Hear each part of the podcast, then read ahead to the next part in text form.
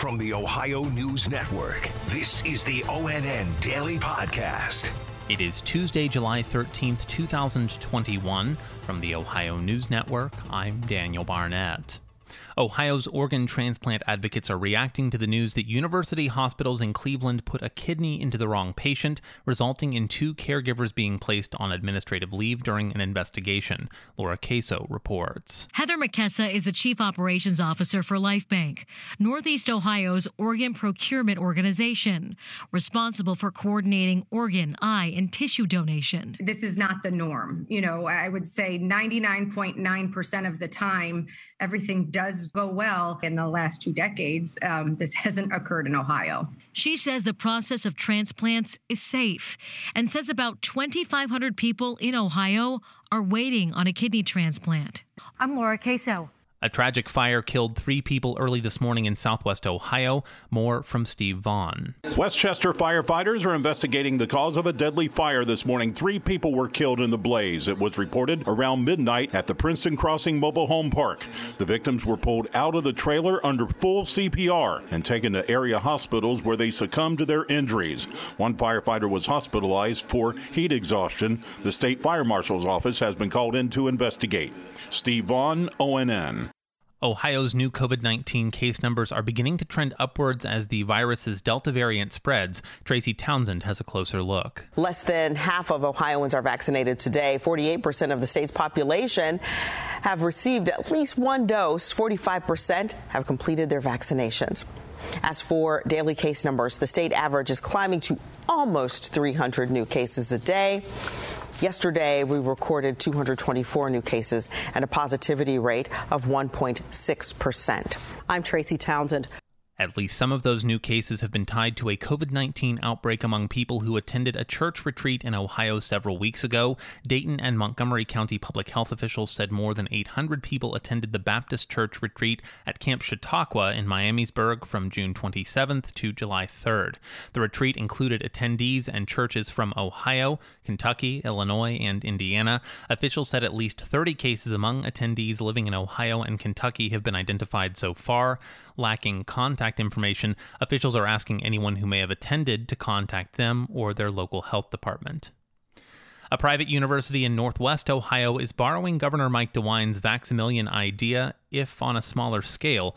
John Monk explains. Ohio Northern says they have about 60% of their returning students vaccinated, but they'd like to reach 70% by the start of the upcoming academic year.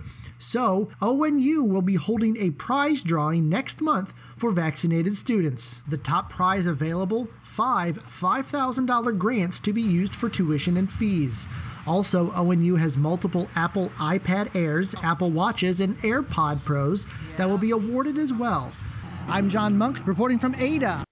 A Columbus police SWAT team arrested a 16 year old girl in an apartment on the city's west side this morning in connection with the fatal shooting of another teenager. Lacey Crisp has the details. Columbus police say a woman called them this morning and said that the teen homicide suspect was inside that apartment building. Now, Columbus police SWAT team took 16 year old Mariza Thomas in custody without incident. Police say Thomas shot and killed 17 year old Jace O'Neill last night on the city's far west side. Now, police say the two girls were fighting near the 1800 block of Ridgeway Drive when Thomas shot and killed O'Neill. Now, O'Neill is the 10th homicide victim so far this year that is 17 and under. In Columbus, Lacey Crisp, State officials are weighing in on the cause of a central Ohio home explosion that killed one person and left another injured. Andrew Kinsey has the latest. In Fayette County, the state fire marshal's office says the cause of a home explosion was propane related. It happened early Saturday morning on Good Hope, New Holland Road. 70 year old Patricia Miller died. Her 71 year old husband was seriously injured. Investigators say there is no incident uh, and indication of any criminal activity related to this incident. I'm Andrew Kinsey. In central Ohio, the Pickaway County Sheriff's Office will soon have body cameras for its deputies. Brittany Bailey has more with Pickaway County Sheriff Matthew Hafey. The sheriff says the county commissioners approved 30 body cameras for the department. These cameras will automatically turn on when the sirens are turned on or when a taser is deployed. The true goal here, though, is to make sure there's a sense of transparency. While we may not be perfect, we do everything as right as we can. And that when we do have an incident where somebody is not doing something right, they're being held accountable and taking corrective measures to ensure it doesn't happen again. I'm Brittany Bailey. At least 94 people have been confirmed dead in the collapse of a 12 story condo building near Miami last month. Laura Queso says one of the victims identified was 65 year old Judy Spiegel, who lived in Warren when her husband served as CEO of Trumbull Memorial Hospital. Her daughter Rachel says she had never stopped praying for a miracle. I don't know if it gives me comfort, but you know, I know that she wasn't in pain at least not for a long time. It was very quick. We wanted to be reunited with her, whatever that meant. And, you know, we started having fears what if they can't find her at all? The victims and families now calling for accountability, but aren't sure where it will come from. I'm Laura Queso.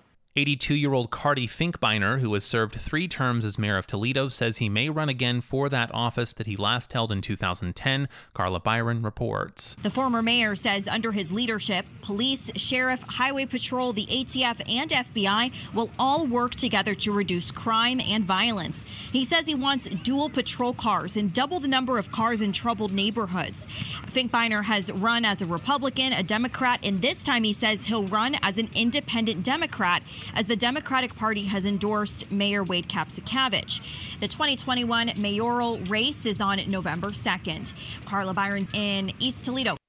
And 26 current, former, or incoming Ohio State student athletes will represent their respective countries in the Tokyo Summer Olympics this year. Tracy Townsend has more with one of those athletes. Gymnast Alec Yoder is one of them. He told us what it means to be part of Team USA.